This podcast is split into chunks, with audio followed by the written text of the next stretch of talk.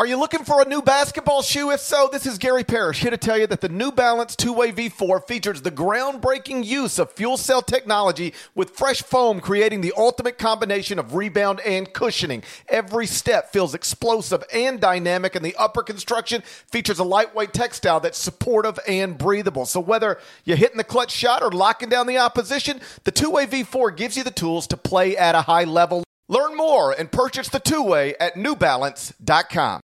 The all new Hyundai 2024 Santa Fe is equipped with everything you need to break free from the dull work week and embark on an adventurous weekend with your family. The Hyundai Santa Fe's features like available HTRAC all wheel drive, standard third row seating, available dual wireless charging pads. You've got the HTRAC all wheel drive so you can take on those dirt trails and kick up some mud, or the third row seating gets your whole family in to experience the thrill together.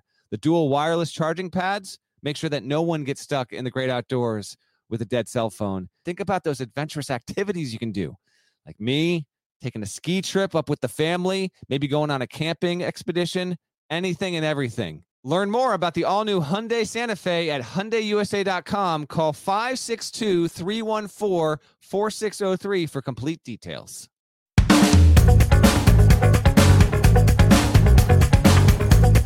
Hey there, it's Gary Parrish. Welcome back. CBS Sports Eye on College Basketball podcast, where we sometimes discuss camel fighting, dodo birds, leaky black. Matt Norlander is here with me. If you're watching on YouTube, smash the like button. Be Brandon Davies. You have consent. And don't forget to also subscribe to the CBS Sports College Basketball YouTube channel while you're here. Let's get into it. Fun Tuesday night in the sport. We want to start in the ACC because that's where North Carolina was supposed to win at Syracuse, but it didn't. Instead, the Orange won 86 79. Meantime, Virginia lost at home to Pitt.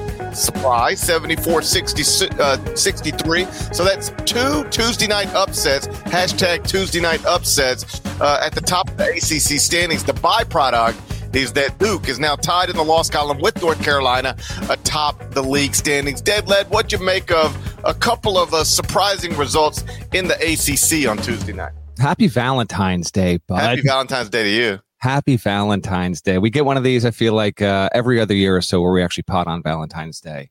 Uh, it's important for the men out there to express appreciation for each other. I love you. I love doing this podcast together with you. Okay. I, hey, and I love you. And did you see on CBS Sunday morning this past Sunday morning? My wife, my wife watches this every Sunday. She it's her favorite show. Shouts to CBS Sunday morning. Um, they had an essay, like a verbal essay, whatever you call that, and uh, and uh, and uh, a gentleman he was explaining the difference between saying, "Hey, I love you, pal," or uh, "Man, I love you, buddy," and just looking at another person and saying, "I love you," and stopping right there just those three words, it carries it carries more weight. So I wanted to say that to you. Wow. I, I love you. I love you. Okay, this is getting this is getting pretty powerful at yeah. 10 a.m. on a Wednesday morning, but I, am good with it. Um, you might be at this hour, by the way. I, I might have gotten two "I love yous" into the wife at this point, but I think it's a tie at best between uh, you and my wife. I'll try. and I'll, I'll try and adjust that scoreboard as soon as we're done with the pod here. But uh, and to everyone listening, uh, we love you. If you want to show love to us on this Valentine's Day, hit the like button, smash it like your Brandon Davies. Please give us good reviews, spread the word. We would so very much appreciate that. Let's get to the matter at hand. And yeah, Tuesday night was loaded with upsets, but we'll uh, let's let's home in here on uh, on the ACC. Um, I'll send it right back to you. I'm curious about between Cuse winning at home over Carolina or Pitt going into Virginia. And don't worry, I got some good little uh, nuggets on both those. To you, what what's the more meaningful result between those two? I think North Carolina losing at Syracuse, if only because North Carolina is now two and three in its past five games. So this ain't just like they went up to Syracuse and got caught. It's it's they haven't been playing well lately. They let Syracuse, did you see this number? Shoot 62.5% from the field against them. Not not only that, Parrish, the effective field goal percentage uh, because of the three pointers they made, it was a north of 70%. Outrageous. Insane. And yeah. like Syracuse, by the way, if you're wondering, like, I, well, is Syracuse amazing offensively? No, no, not at all. Outside of the top 100 in adjusted offensive efficiency. So North Carolina has now gone from 17 and three and projected as the fourth number one seed. We've been settled in on these number one seeds, at least the top three, the first three for a while in some order: Purdue, UConn, Houston, North Carolina two weeks ago was projected to be that fourth number one. They've gone from 17 and three to 19 and six. And I don't know if you know, but you can go to barttorvik.com and sort some data. It's very helpful, particularly when you have to talk about this stuff for a living. Yeah. Um, North Carolina in its first 20 games was 17 and 3 record and had a defense that ranked 12th nationally according to Torvik. Past 5 games, 2 and 3, that's the record. Defense ranks 130th nationally. They can't stop nobody including Syracuse. 86 79, shoot nearly 63% from the field. I'm not saying North Carolina can't get it right. They're still tied um, in the loss column atop the ACC standings, but they're clearly a different team these last five games than they were the first 20. Uh, that's yeah, that's undeniable. Some of it is a little bit of regression to the mean when it comes to uh, opponent shooting, uh, without a doubt. And, and listen, Syracuse, uh, and we'll we'll focus on this one, then we'll touch Pitt on Pitt UVA. Um, I, I, at least want to give a, a, a, shout to Syracuse getting this kind of home win. You know, they get rid of Benny Williams a week ago. Uh, they basically only play six guys in this game. Judah Mintz goes for 25. JJ Starling goes for 23. It's the first meaningful, significant win of Red Autry's, you know, young head coaching career of the Orange. So I know for Syracuse fans, uh, the ones that have uh, still been dialed into the podcast here, despite your your program being, you know, a, a bit adrift at sea, uh, you're feeling good this morning because you finally got a meaningful victory. So I I don't want to just toss that off to the side. Syracuse had lost 14 straight games against top 20 teams. They finally get this done. They were what 13 they were 2 and 13 because Carolina was 13 and 2 in its previous 15 games against the Tar Heels, uh, including, you know, the, the drubbing earlier this season 103-67. So, um, credit to Cuse. It was its best shooting performance in a game uh, since 2011 against DePaul. of course. Who else? Exactly. So it had been 13 years since Syracuse had a shooting performance that good, and it was back when they were in the Big East there. Um, so credit to credit to Cuse there. Carolina has allowed 80 plus in three of its past four games. Um, I I'm I'm obviously taking note, taking stock of this. Uh, in aggregate, do, do these losses uh, have an impact on their one seed chances? Of course they do, um, but it is it is you know it's a semi respectable quad two loss on the road. Uh, Carolina's record's still fine. You know, I still think it's going to win the ACC. Uh, but you said to me the Virginia one was a little. Um, it was the bigger one, I guess. It carried more meaning than than UNC. But you can argue that even though UNC was on the road, uh, you match up Syracuse and Pitt next to each other, and uh, and Syracuse is the worst team. So it's kind of six and one, half and dozen in the other. I, I guess maybe um, w- maybe I should use specific words here. Perhaps Virginia losing a home game to Pitt is a bigger result than North Carolina losing a road game to one of the biggest brands in the sport, right? Um, but I do think the more meaningful one is North Carolina losing a game it was supposed to win because they've done that a lot lately. Two and three in its past five, and they're not guarding anybody. They just let a team shoot 62.5% against them. Um, on the other side of this, the Virginia uh, Pitt thing, like Virginia had won, I think, eight in a row, 23 straight at home. And then they just got got by Blake Hinson, who was just shot making from all over the court. Yes. I mean, just catch and shoot from the corner, catch and shoot everywhere. Uh, then then uh, they'd start really aggressively closing out. He'd get to the rim. Um, I, I guess maybe the reason I don't draw much meaning from that is that all that means is Virginia's now eight and one in its past nine. All that means is Virginia's now 23 and 1 and it's past 24 at home. And every once in a while, we've seen this over the years. Virginia will, I don't know if it's play down to the competition or play such a low possession game that the, mm. the gap between them and the competition uh, lessens, or just every once in a while, somebody going to go bananas on you and and do what Blake Hinson did to him last night. But I've just seen Virginia lose goofy games so many times that I it never makes me go, "What's wrong with Virginia?" As much as it makes me go, "Well, they did that again," but I'm sure they'll be okay. and that's that's what that was last night. Okay, uh, I can. You know what? I might be able to buy some of what you're selling there. Also know, you know, Pitt. Um, yeah, it was 14 of 32 from three. Hinson uh, had 27. They controlled most of the game. Um, and Virginia, yeah, they had the nation's longest home game winning streak, uh, 23 in a row. That's now that's done. I actually, this is a seed line loss situation, no doubt about it. Palm had him on the eight line going in. Uh, I did a quick tour last night. I think the resume on balance, I think the best case scenario right now for Virginia is you're like the last nine on the board. Uh, if you wanted to build out a case for Virginia to be a 10 seed, maybe you can do that. But uh, they're still in the field. Yeah. Um, Pitt, uh, you take it for here, GP, but Pitt is like it's on the cusp of being in the bubble conversation. Really look at the resume. They, there's more work to do, but damn, that is a that is a really uh, majorly valuable quad one win. And if they can continue to do this, Parrish, uh, you know, Pitt, they've won what six of their past seven. They've won their last six ACC road games, so mm-hmm. they're they're slowly maybe getting into that conversation. I thought that was a pretty big development. Um, on Virginia, um,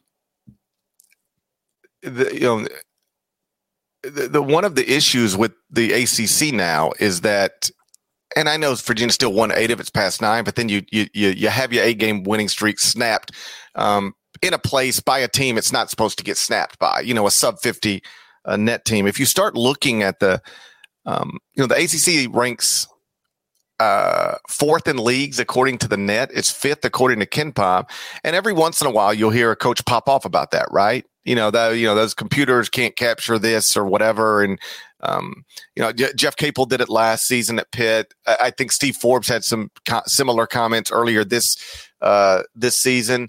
One of the issues is that there's too much of that kind of stuff happening.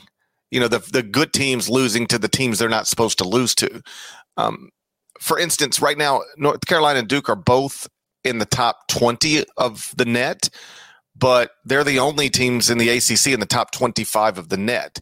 The Big 12 has six teams in the top 25 of the net. The ACC's average net ranking is 76. The Big 12 is 46, 30 spots better. And what you might think is, well, that must be because of the bottom of the league. But the truth is, the ACC and the Big 12 both have three sub 100 teams in the net, both identical, both have three. Everybody else is in the top 100. It's that they don't have as many great teams and in the middle they're lower than than than they should be. And a byproduct of that is, um, or or the cause of that rather, is you, you have too many good teams that should be NCAA tournament teams that that take goofy losses. For instance, right now the top three teams in the ACC, North Carolina, Duke, and Virginia, they they all have quad three losses on their resume. Georgia Tech, Georgia Tech, and Notre Dame for Virginia. Georgia Tech beat Carolina and Duke for comparison purposes, the top four in the Big 12, according to the net, that's Houston, Iowa State, BYU, and Baylor, zero quadrant three losses. Five of the top six in the Big 10, according to the net, zero quadrant three losses. Top three in the SEC, according to the net, that's Alabama, Tennessee, Auburn, zero quadrant three losses.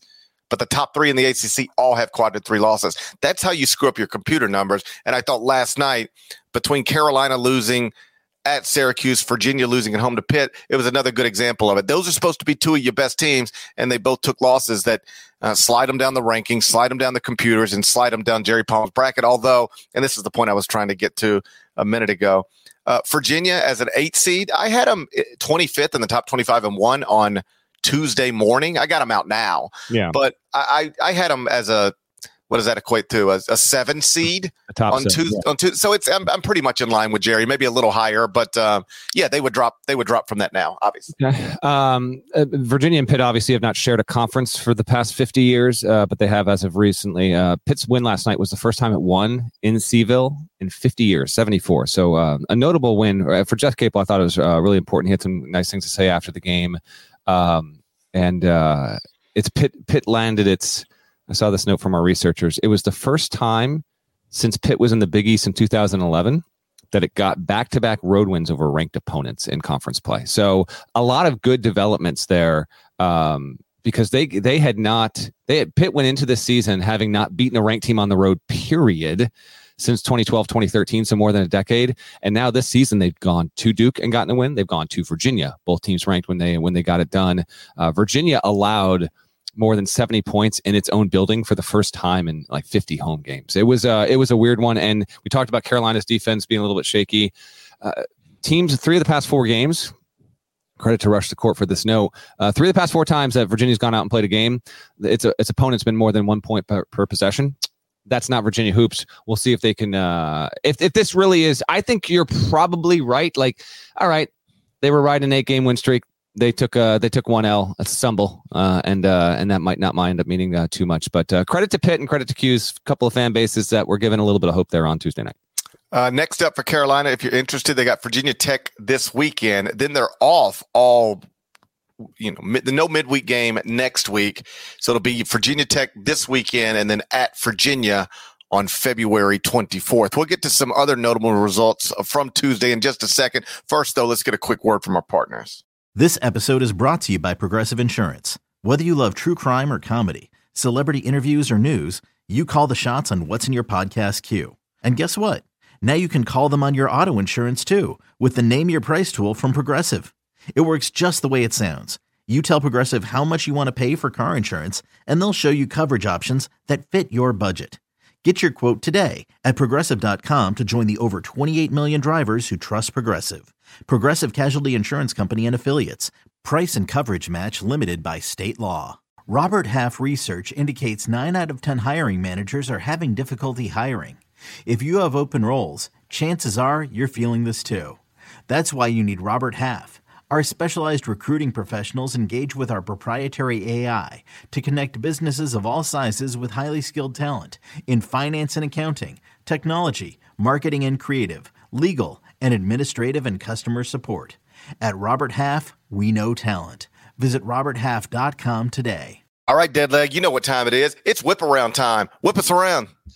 Let's um let's focus on the Big 12 here from the past couple of nights and uh and also one result in the Big East. There's a there have been teams that have played in the past 48 hours who are in the two seed conversation. That is our uh, that's our YouTube poll uh, currently. Uh, which team do you think is most likely? There you go. Of uh, Iowa State, Kansas, Baylor, Marquette. Those are all teams in the two seed combo right now. Which of those four teams do you think is most likely to wind up and finish? Most likely, they might have multiple teams be a two seed, but what do you think is most likely? Uh, whether you think they'll be good enough to be a two, or maybe they'll they'll you know you don't think they will be a maybe you think Iowa State's going to play itself to a one seed. If that's the case, don't for, for Iowa State. We'll give you the results there in just a just a minute here. So Iowa State goes on the road, wins Tuesday night at Cincinnati. Uh, this is the number one uh, defense in the country when it comes to turning teams over for the third time this season. Iowa State forced 25 turnovers. Only six of them were off of steals against Cincinnati. Um, they held the Bearcat starters to just 22 points. It was yet another game where an opponent couldn't crack 60 on uh, on the Cyclones there.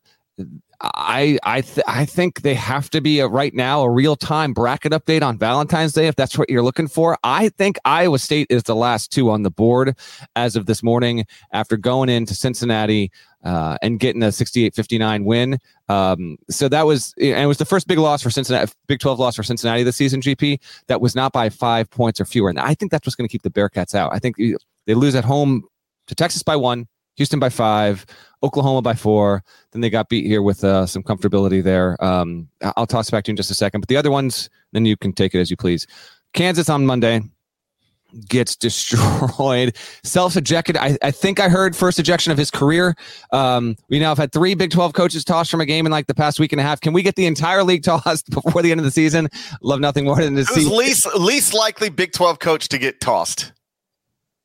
That's left on. Well, I would have said it was uh, Johnny Dawkins. Johnny Dawkins is least likely.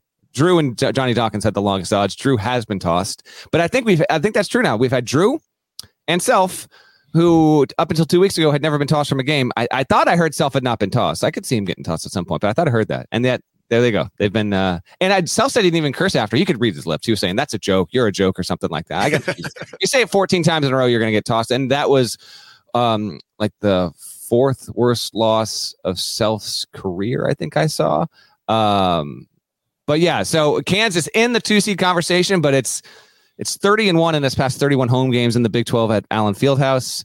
Can't seem to pick up a win on the road in league play this season. So its pecking order in the two seed race is a bit down. And then Baylor, uh, not much to say about the game. Jayden Nunn had 27, and it was kind of an as expected game. Baylor remains in the hunt for a two seed with the home win over Oklahoma on Tuesday night. Oklahoma is still in the tournament conversation, but you know doesn't want to doesn't want to mess around too bit. And then outside the Big Twelve, but in the two seed conversation, GP uh, Marquette, which was your early 6:30 tip on Tuesday. Uh, Marquette went to Butler, got a 78-72 win. Marquette's now 19 and five overall.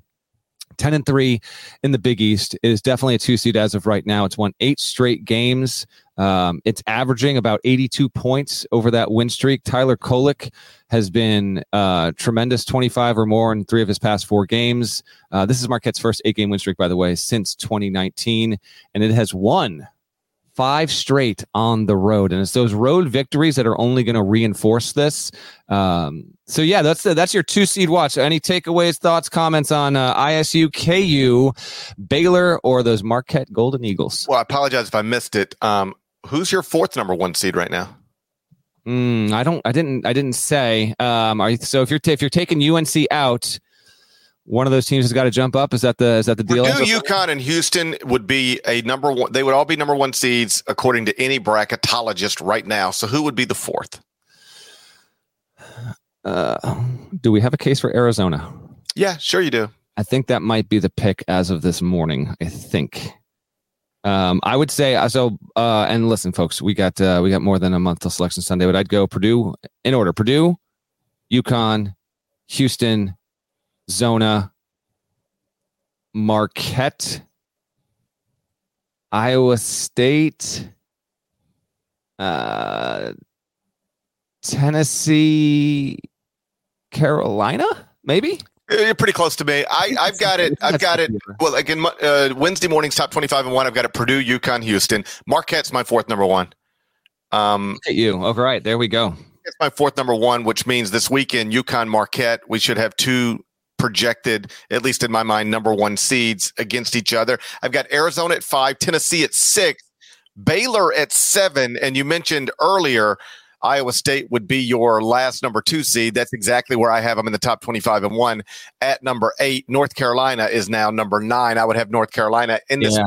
as the number one three seed just in front of Kansas. Yeah, I think uh, I think I uh, just double crossed myself there. I would have ISU the final two, and then Carolina, I guess, top on the three line. Someone in the chat's pointing out Self had been previously tossed uh, elsewhere before he got to Kansas. So his first ejection at Kansas there, uh, duly noted. Iowa State, it has reached a point, and they're going to take. Some, you think they're going to take some losses, but they keep uh, they keep picking up these good wins. Um, just uh, a heads up now, mark it down for later when we get to March, folks. I, have seen this team play now like a dozen plus times this season, and to me, with Tamin Lipsey as the head of the snake, I know sometimes they get caught in a game where they might be like playing to 60. I get all that.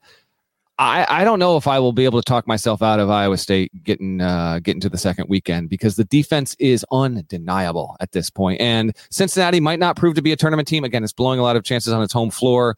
Um, but this is a team that because it doesn't have a superstar and because its style play isn't you know the most cosmetically appealing i get all that. You're they're just not going to probably get as much love as they deserve. Gp's obviously giving them love in his top 25 one refresh on wednesday morning. Uh, don't don't dismiss them as just another quality Big 12 team and and you know uh, whatever they might be ripe for an upset. Maybe but I, I just I've seen enough of this group. You turn you turn three different teams over 25 times in a season man. 25 turnovers in a 40 minute game? Are you kidding me? That's outrageous. So just uh just keep that in well, mind. It was a big night for them and for Marquette to again reinforce and Tyler Kolek to reinforce what they've been able to do is uh it was an interesting night for teams again in that uh, two seed combo. Yeah just a couple thoughts on those two teams you just mentioned. Um with uh, he, you know, he took 21 shots, made 10 of them, had 27.7 rebounds, five assists in 36 minutes. And these past two games, he's now averaging 27 points, nine assists, seven rebounds, shooting 55% from the field, 58% from three.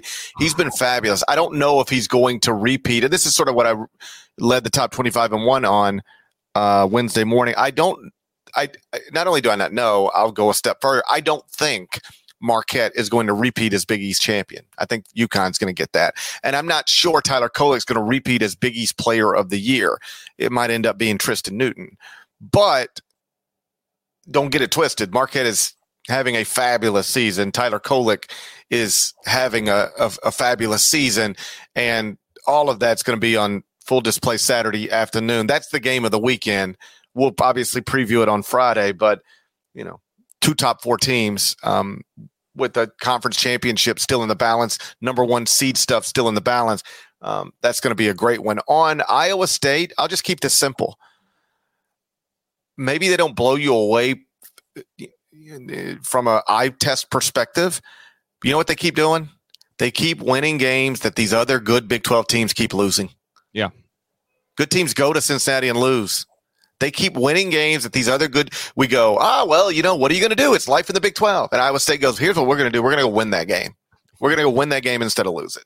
And the byproduct of that is, you know, they're they're they're in a position to to win this conference championship earlier in the season. I, I, I believe this is true. They didn't get their first quadrant one win until January, until after New Year. So that's why um, some folks out in the internet streets were going, "Hey, I don't know, could be this, this looks like a it's got all the characteristics of a computer tricker. If it walks like a computer tricker and it talks like a computer tricker, it might be a computer tricker." And TJ Otzelberger said, "Nope, we're not that."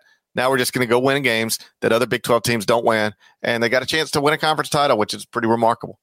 Big 12 continues to be uh, obviously very compelling. Some interesting stuff there over the past uh, two nights. And I uh, listen, I'm not going to just do a complete uh, dismissal of Texas Tech getting a, a, a, great home environment, really good home win for Grant McCasland. Uh, his son was getting a lot of love at the end of that game. Beckett, uh, as the most passionate dude in the building, that was that was cool to see. And Texas Tech, man uh, Grant McCasland. We're going to have a dribble handoff go up later on Wednesday. GP might not be familiar with this, but uh, but we will have a dribble handoff later in the day. I was I was I was in and submitted before you. I know you got it done. I'm proud of you. Um, but the topic this week uh, for our writers roundtable is, you know, at this point in the season, who would you have for national coach of the year? I don't know if anyone has uh, has logged a vote for Grant McCasland. but if, if not, uh, he's obviously in, in, that as well with what he's been able to do in his first season and getting Tech into the uh, NCAA tournament picture. So my vote, my vote, just for the record, you can check it out, CBSSports.com. My vote went to UConn's Dan Hurley. There you go. My vote, uh, even though he would not be, I don't think, reasonably number one, two, or three,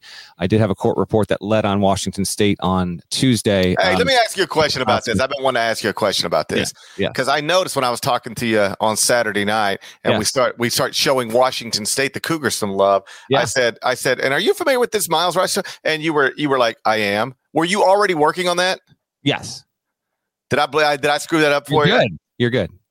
I just okay. didn't expound on it. That's all. Yeah, so I saw. It's yeah, it's like you didn't want to engage me. I was like, "Why is he? He he don't. He said he wanted to show Washington State love. I'm giving him an opportunity. He just it's all good. Like he wants to. It's, it's, all good. I was, uh, it, yeah. The the Myles Rice stuff was uh was in, was in the mix there, and they were. uh He's got an incredible story. If, if you haven't read it, uh, please do. He's he had cancer last year, and now he is legitimately a first team All Pac-12 player. He's the best freshman in the Pac-12 and the only freshman in the country leading his team in scoring, assists, and steals.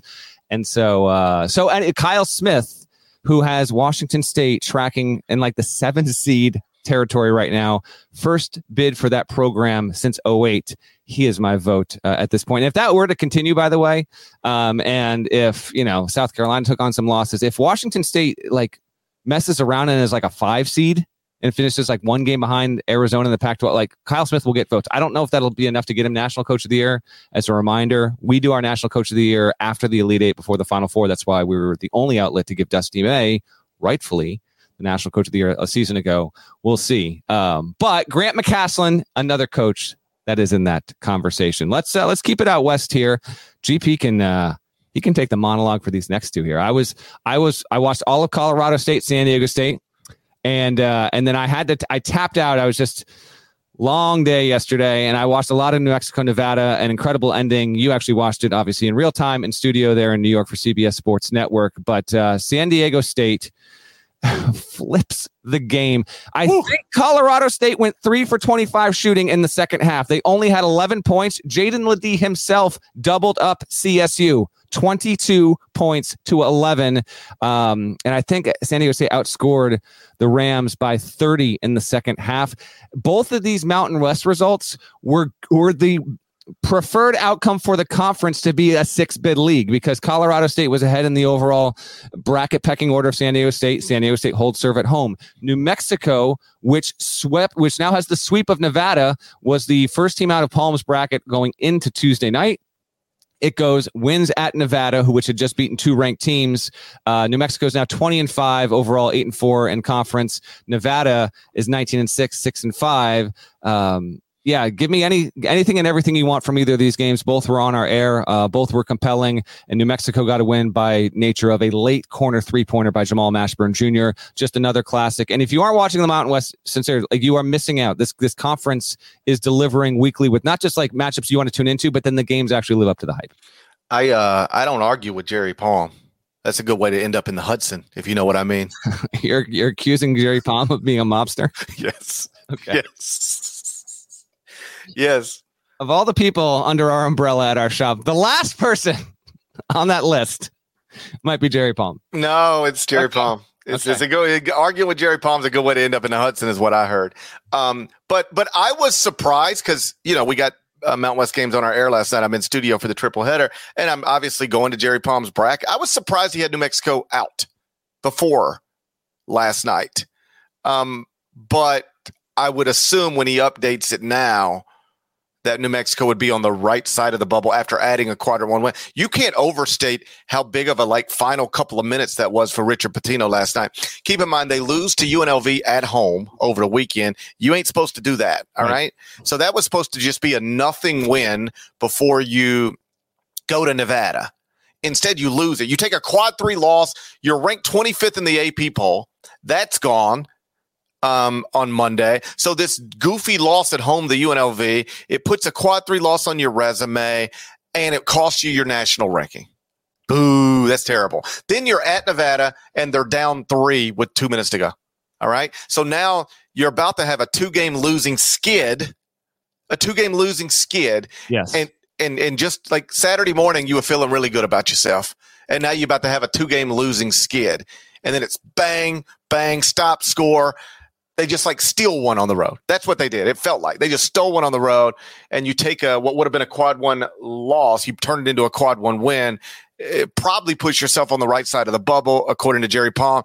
Great stuff from New Mexico. San Diego State, that second half was outrageous 41 to 11. 41 to 11? I mean, what you don't even see that in like non league buy games. Yeah. Crazy. 41 to 11. And I was, I was like, I watched. So I watched. I was watching the first half. I was like, wow, like Niko Medved's guys are really going to get this done. And then there were other games on. Like it was a pretty solid Tuesday night overall. Just a lot of watchable stuff. And so I had it on the quad box. But it was one of those things where I don't know. I guess I just hadn't been uh, checked in in about eight to twelve minutes or so, and and I look up the next day. I'm like, oh, it's it's close, okay. And then as I'm watching, I'm like, they, they are running them out of the gym.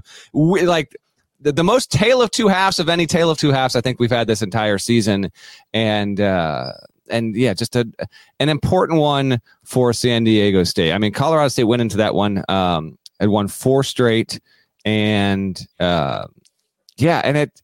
I think the start of that win streak, I think, was the win over San Diego State. So this actually stops stops it overall, and um, yeah, just a just a good night for the Mountain West there, GP. Um, by the way, poll result, I forgot to get to this. Chat says most likely, most likely two seed. They got the team you got on the one line. 44% say Marquette. Iowa State 24%, Kansas 23%, Baylor at 9%. So it says seems like the chat is thinking uh, Baylor's going to be a three at best. Marquette on the one line is intriguing. We'll see about that. Just wanted to update you uh, before we continued to move on. Any else? Uh, any other thoughts on the on the Mountain West, or can we uh, keep it rolling here? Keep it rolling. Want to go to the SEC? I, oh, that's been my lifelong dream. Well, let's let's talk SEC here because um, we've got Kentucky beating Ole Miss 75-63. and then we've got good for them.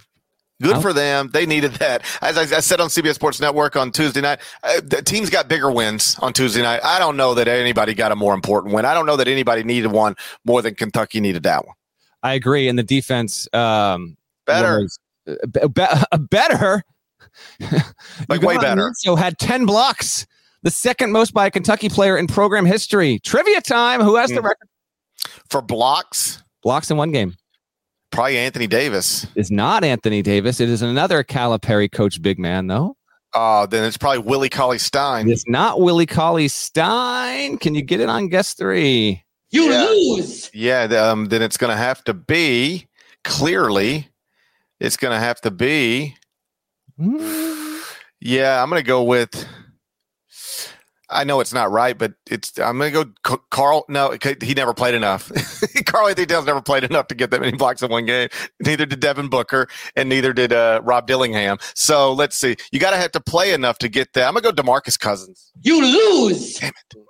You lose. Nerlens Noel. Oh, that's definitely Nerlens who it is. Noel had 12 in 2012, 2013. He holds well, Kentucky if, record. If I would have, if I would have thought of him, that's who I would have submitted yeah, as my exactly. guess. You know what? You gave it a good try there. Uh, Kentucky had been allowing 84 points per game in SEC play, and it held Ole Miss to 63. That's a that's that's a good development for a Kentucky program, by the way, that has only lost twice in its history at home to Mississippi. Uh, those losses came in 1927 and then it was shown on the broadcast last night. The Mike White led Mississippi Re- running rebels or rebels. I guess they were never running. the Mississippi running rebels. You have the Riverhawks or the running You rebels. couldn't get that more wrong. It's the Ole Miss I know, Rebels, and you just called them the Mississippi Running Rebels. my producer, my producer on my on the GP show, he was talking about the Conference USA, and he was like, uh, um, he was like, yeah, you got the UAB Blazers and those uh, North Texas. Them green guys, he called them the North Texas green guys. That's a rare. That's a uh, that's a rare airball from me, missing a, a team's uh, mascot there. The old running rebels of Mississippi, uh, back when they had Larry. Yeah, it's- it's I the love those. I love those Rebels, teams. Yeah. UNLV Running Rebels and UMass Lowell Mississippi River Hawks. Yes. Uh, if if. oh my goodness, uh, Mike White played for Ole Miss in '98, and they won at uh, at Rupp Arena in Tubby Smith's first year. Um, Chris Beard's team has now lost three in a row. It is a bubble team. We'll uh, we'll see that. Good, good. Hey, listen, good win for Kentucky. Um, they they they avoid catastrophe, uh, and they avoid. I think Nata has this up. I, I promised this. I promised this on the recent show. I've got the full glossary here. These are now the official terms for for a losing streak. If you're watching, you can see it. I'm gonna I'm gonna read it out loud here if you're listening. So this is eye on college basketball parlance. Hmm. One loss, it's a stumble. It's a Sure. stumble. Yeah, Virginia stumbled. Two losses as a, and this is other, also color coded, uh, which I tried to match somewhat closely to uh, to uh, you know whatever that emergency alert system is that we've got uh, got in this country. Two losses, we skid. We, we're aware of this. Three losses, you're on a slide. hmm Four, that's when it starts to get tricky. Four is a swoon. Yeah. Five in a row, you're officially you're officially in a slump. Uh, five in a row, you you don't want to slump whatsoever. If you take five in a row and you lose again, it's a spiral. There's almost no escape. Once you're in a spiral, there's almost no escaping it whatsoever. And then once you hit seven, it's the point of no return. And uh, you can obviously see the sibilance here stumble, skid, slide, swoon, slump, spiral, and then tsunami. The T is silent. And so is your appearance in the NCAA tournament as a high major. If you take on a seven, seven and more, you're in a tsunami. There's no recovering from this. So these are the official terms for losing streaks. Okay, it's a four game swoon, a five game slump, a six game spiral, and a seven game, eight game, nine game tsunami. What do you got, GP? Can I take issue with swoon? I mean, you can, but you know, uh, what would you substitute for? Well, let's just define swoon. And luckily, I have dictionary.com. It says faint from extreme emotion. Would four straight losses make you faint from extreme emotion? Uh, If if you're a Mississippi running rebel, it would. I'll tell you that. much. Maybe, maybe. I just don't know. Like, like my alma mater uh, endured a four-game swoon recently, and I never came close to fainting from extreme emotion. I was just like, I don't know why they keep playing twelve guys every game, but I, but I was never close to fainting from extreme emotion. Swoon is my favorite of the entire list. That and tsunami, seven games. I, mean, it's a fun word. I mean, I don't mind the word. Swoon. he just he's trying. He's just he brought it up, and I can hear it. Play that again. you got that? I mean, I don't mind the word. It's a nice word. Swoon. Swoon. Swoon on Valentine's Day of all days. That is Swoon. that is your official. Hey, baby, happy Valentine's Day.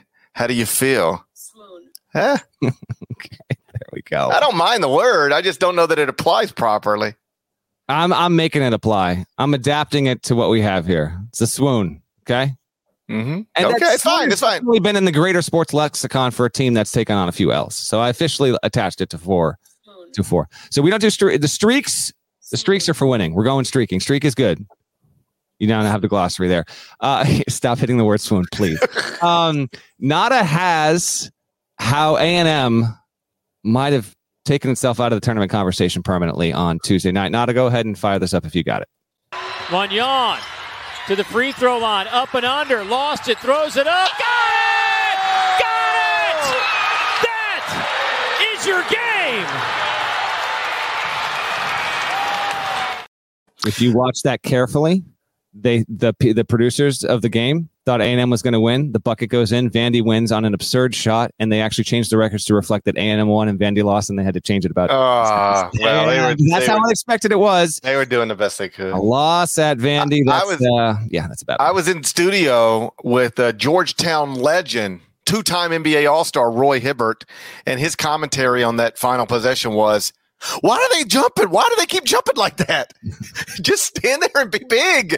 I was like, "Well, Roy, they don't have Roy Hibbert." A&M doesn't have Roy Hip. Buzz Williams ain't operating with Roy Hibbert down there. But he was like, "Why are they jumping like that? They're just jumping around everywhere."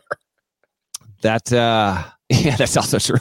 Um, ah, A&M after such a, an inspiring win over the weekend, you return with this problematic. Um, I got to hit this for myself. That one's on me. I was wrong. Again, I do not run for my hideous predictions. I had Texas A&M winning the SEC this season. That's a yikesy. Uh, Buzz Williams' team is 15 and 9, and after beating Tennessee at home 85 69, it gets taken out, albeit on a somewhat freakish buzzer beater. Nevertheless, loses against a Vandy team that was outside the top 200 before that game tipped off. It is now 198. Uh, other quick whip arounds here. Uh, Providence beat St. John's. Congratulations to Josh Oduro.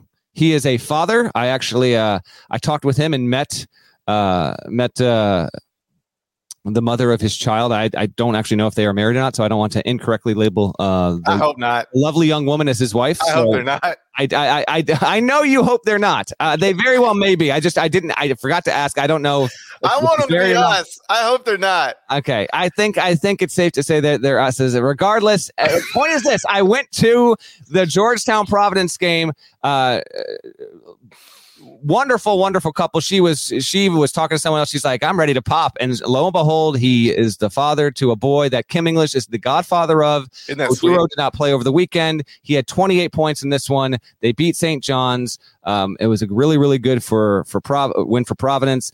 Uh, Pitino said after I did, I've been in that the dunk. I don't know four or five times to cover games in the past. I didn't even realize this was the case. Pitino brought it up in, in his opening statement. Billy Donovan's damn number isn't in the rafters at Providence. He took you to a Final Four. Like so, he Pitino stumped for his guy. Obviously, uh, maybe that gets it done. I. I don't know how. Like you made the fi- your Providence, you made the '87 Final Four. You don't have Billy Donovan's name in the rafters. What are we doing here? So I thought that was a little surprising. Y'all trying to get Billy's name everywhere. Isn't Billy's name enough places? Okay, well if you want to, if you want to resist that, No, I don't. I want Billy's name everywhere. I would like to have Billy Donovan's name on every court in America. uh, well, eh, good, uh, good on Providence for getting a win. St. John's is, uh, boo boy, they got, uh, they got a lot of work to do. I would say they're not even uh, in the top six teams out of the bracket at this point, at best. Uh, Big Ten, quick note: Wisconsin beat Ohio State. Uh, that was a four-game swoon that Bucky was on, and it, it avoided the uh, the five-game slump there. And then we got to go to the Valley real quick. Um, Indiana State cracked into the AP top twenty-five this week. Did they? Were they in your top? They were. I had them in there way before the AP voters did. That's I'm ahead of the curve on this stuff, Deadleg. That's what I thought. Uh, they respond by losing Tuesday night at They home. should not have done that. They shouldn't have done that. 80 to 67 to Illinois State. And Illinois State, not a good team this season. Congrats to Ryan Pedon for getting the first like significant win of his young head coaching career. Illinois State's 12 and 14. Illinois State is outside the 200s, uh, uh, top 200 of every notable metric. Um, it was the first quad one loss of Indiana State's season. Um, and so, and it was the first home loss period that they had had. Uh, they were weirdly awful from three point range, just an unlucky night, eight of 38 from three point range. Um, that is a damaging one. I don't think it kills them from at large consideration because it is the first loss outside of quad one. Now it's a bad, bad quad. What quad four GP? Is it quad three or quad four? I think it was quad quad four. four. Yeah, I think it's quad four. They're 22 and four now overall. Um, they have five games left in the Valley. Three of them are on the road. They have split the season series with Drake, who got out of Evansville on Tuesday night with a buzzer beating 37 foot shot after Evansville hit a uh, hit a hit a three to send it to, that seemingly send it to overtime. Then Drake hit a uh, a banker at the buzzer to get the win, which was huge for the Valley there. So at least want to uh, acknowledge uh, the craziness that went down there in that That's league. the second time in the past week Drake went viral. Okay, again, I don't I don't know what the first time was, and I don't need to know what the first time was. You tried to inject Oh, this on the pod on Saturday. I don't need to know. I, I honestly, this isn't a bit. I don't know what he did. I don't need to know. I don't want to know. Indiana State losing is what I is all is all I want to talk about, and uh, that's uh that's a dinger. I think those two teams need to meet in the Valley Championship game in order to give that conference a chance at a two bid situation. One more loss for Indiana State. outside quad one, and I think I'm not happy about it. I'm just saying I'm not thinking it's going to have a chance at an at large situation if it takes another L prior to the Valley bracket. Yeah. Um, Indiana State, by the way, still 30th in strength of record. So like like there's still some good stuff there, but yes, that was a quad four loss. And to do it the right after you get the number next to your name, I know it just 45 years since they were ranked since Larry Bird entered the tournament undefeated. Crazy, right? Yeah, and then just to give it right back. I know they'll be okay. They'll figure it out, or they I, won't. I, word from our partners. Yeah, g- give me one of those, Partner? please. Yeah, come on. Word from partners. Part- partners. What's up, y'all? This is four-time NBA champ Andre Iguodala. Yo, and this is his best friend, the Ohio State legend, Evan Marcel Turner the first. Every Wednesday, we drop a new episode on our show Four. We're talking basketball, business, and all the culture in between. From locker room stories to some basketball analysis from those who've been in the game. Nah, it is a do do averaging 29 and 11. God, what it take to be an all-star? A win. Subscribe to Point Forward the podcast so you don't miss a thing. All right, Norlander, let's look ahead to the next couple nights real quick tonight. Inside College Basketball, CBS Sports Network, 6.30 Eastern. I'll be in studio. We'll have a 30-minute pregame show, then a triple header at 7 o'clock, Xavier at Seton Hall, 9 o'clock, number one UConn at DePaul, 11 o'clock, UNLV at Fresno State. The number one team in the country going to be on our mm-hmm. air tonight, CBS Sports Network. Elsewhere – Number 11, this is the game of the night, probably. Number 11, South Carolina at number 13, Auburn. And number eight, Tennessee is going to go to Arkansas. I know Arkansas is, uh, you know, it's been rough there, but it's still Bud Walton, and you never know. Is that not? I don't have the AP rankings up in front of me. Is that not a top 10 team on the road doing against an unranked opponent situation again? Yes, that would be. We had two of them last night, and I think the top 10 teams went two and one. Yep. I'm now um, keeping track. I got a file. I'm keeping track, baby. got a file. Kansas obviously applies to this. Kansas has lost like four times. To top 10. Kansas continually gets. No, Kansas, Kansas is responsible. No, Kansas is responsible for four of them. I wrote about this yesterday morning. Kansas has, as a top 10 team, because Kansas has been a top 10 team every day of this season, they've lost four times on the road to unranked teams. That's a nugget. Kansas has not fallen out of the top 10 the entire season. Okay. Mm-hmm. How about that? That's a that's a good nugget from you over there. Well, let uh, them go lose by 20 million again. In fairness, it was a month ago we were saying Kansas is a four-player team, and then we took away one of those players, and the other one's got a bad ankle. So they were like a they were like a two and a half player team against. You don't want to go. You don't want to take two and a half players down to Lubbock. That's a rough one. True. Yeah, McCullar. Obviously, we didn't mention this earlier. We should have. McCullar didn't play again, and uh, it sounds like he still might play not play again this weekend. Save that for the uh, Friday show there. So South Carolina Auburn is the big game of the night, eight thirty p.m. Eastern, SEC Network. Uh, be checked in for that one. That is uh a really, really intriguing game. And it's really a house money situation for South Carolina in that spot there because you're going on the road, hostile environment. Auburn's got back to back huge games. They uh, host the Gamecocks here, and then they host Kentucky on Saturday. I will be in the building for that game. You also have Miami Clemson, ESPN 2, 7 p.m. tip on, on Wednesday night here. Clemson's in a good spot don't Clemson this though. Okay, like you're at home against a Miami team that's not on trajectory to make the, the tournament. Get it done. Uh, Xavier Seton Hall is just a. Uh, it's a very urgent game for both teams' as NCAA tournament resumes. Neither, uh, oh, Xavier's in a worse spot than Seton Hall right now. Um, GP mentioned that before, seven o'clock on CBS Sports Network. Michigan State plays at Penn State. Michigan State's another one of those teams that's, you know, it's doing okay for itself, but don't lose on the road. Um, and then I'm going to give a little love here how about a little SoCon love? Western Carolina at Samford. Um, Western Carolina has one of the stat monsters in the entire country, Vonterius Woolbright. He's been brought up, I think, one time earlier this season on the Pod GP, and uh, that's a that's a big time game in that in that league uh, tonight. So you know, at least wanted to get Samford is outrageously good for a mid-major. They're 22 and 3. They might be this year's Florida Atlantic, frankly. We thought it was Indiana State. Well, I can't wait to rank them top 5 next preseason. Exactly. Look out. Bucky McMillan, Bucky Ball.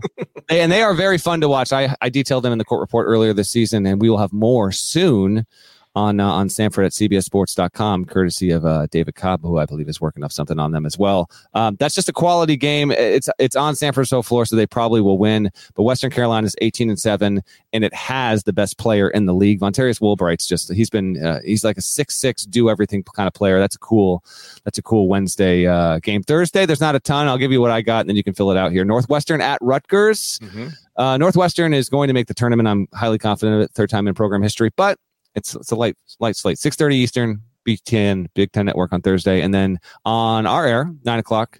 Gonzaga at LMU. Gonzaga with a road game. Can they avoid a letdown? They can't afford to lose the game from an at-large resume standpoint. And then Colorado at UCLA is your nine o'clock Eastern Thursday night ESPN game. Uh, Buffaloes could not get it done against Arizona. I said they would beat Arizona as we taped a show Saturday night. I was an idiot. Colorado did not come close to winning that game. They sure could use a road win to boost their at large case because they are behind Washington State right now. Meantime, uh, Mick Cronin is the greatest coach in UCLA history.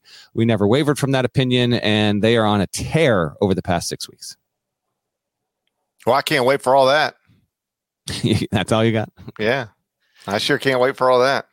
All right, I think I think that's a that's a Valentine show. Did you did you you're not at home right now, and you got a, you got your other Memphis show here in ten minutes. So we're gonna don't worry, we're gonna get you out with plenty of time. Yeah. But you, I mean, did you take care of your wife? I mean, well, um, I I uh, I did all the things you have to do to make sure stuff is delivered. To, oh, that's what that's what I wanted to make sure of. Yeah, yeah, I'm a pro at that. I mean, you you know, you gotta in between HQ hits on a Saturday you just go ahead and knock out some cherries, berries, and some roses, and you yeah. you know just make sure you just need stuff. You need her at her uh, at her at her business uh, to, to to and and as her you just need people to, to be like, oh wow, look who look at this. Oh, who got that? Oh, GP got that. Oh, isn't he the sweetest? That, that's what I'm going for. okay, that's what your wife sounds like. I'm sure she'd love that impression. No, that was an impression of other people witnessing oh, a delivery okay. person. Okay. Yeah. No, my wife would never be like, "Isn't GP so sweet?" That's not. That's not the way she talks. that's not the way she talks about me. But I'm hoping I can trick other people by by having somebody deliver flowers and balloons and candies and all that stuff. Do you love Valentine's Day or not? I'm I'm fine with it. I don't I don't not like it, and I'm not uh, I'm not over the moon about it. But I I embrace the day for all of for everything that that brings with it. I'll tell you what, my kids were excited because my mother-in-law came over yesterday and dropped off a bunch of stuff. So to them, it's just another day where they get candy and, and cool little things. So they they're pumped up. I could do without it if I'm being honest. I could do without it. It feels like it's just a made up thing to make me go buy. It's like it's just, it feels like it's just made up thing to prop up the the chocolate industry and the flower industry. Yeah, no, I I I hear you on that. Um, it's unfortunate, but I uh, yeah, I had a little chat with the with the wife recently. So the, this year we no chocolates. I she was more than okay with. Yeah, yeah. Well, it's good. It's good. It's oh. good. You guys. It's good. You guys can talk. Uh, are close enough. You can talk about stuff like that.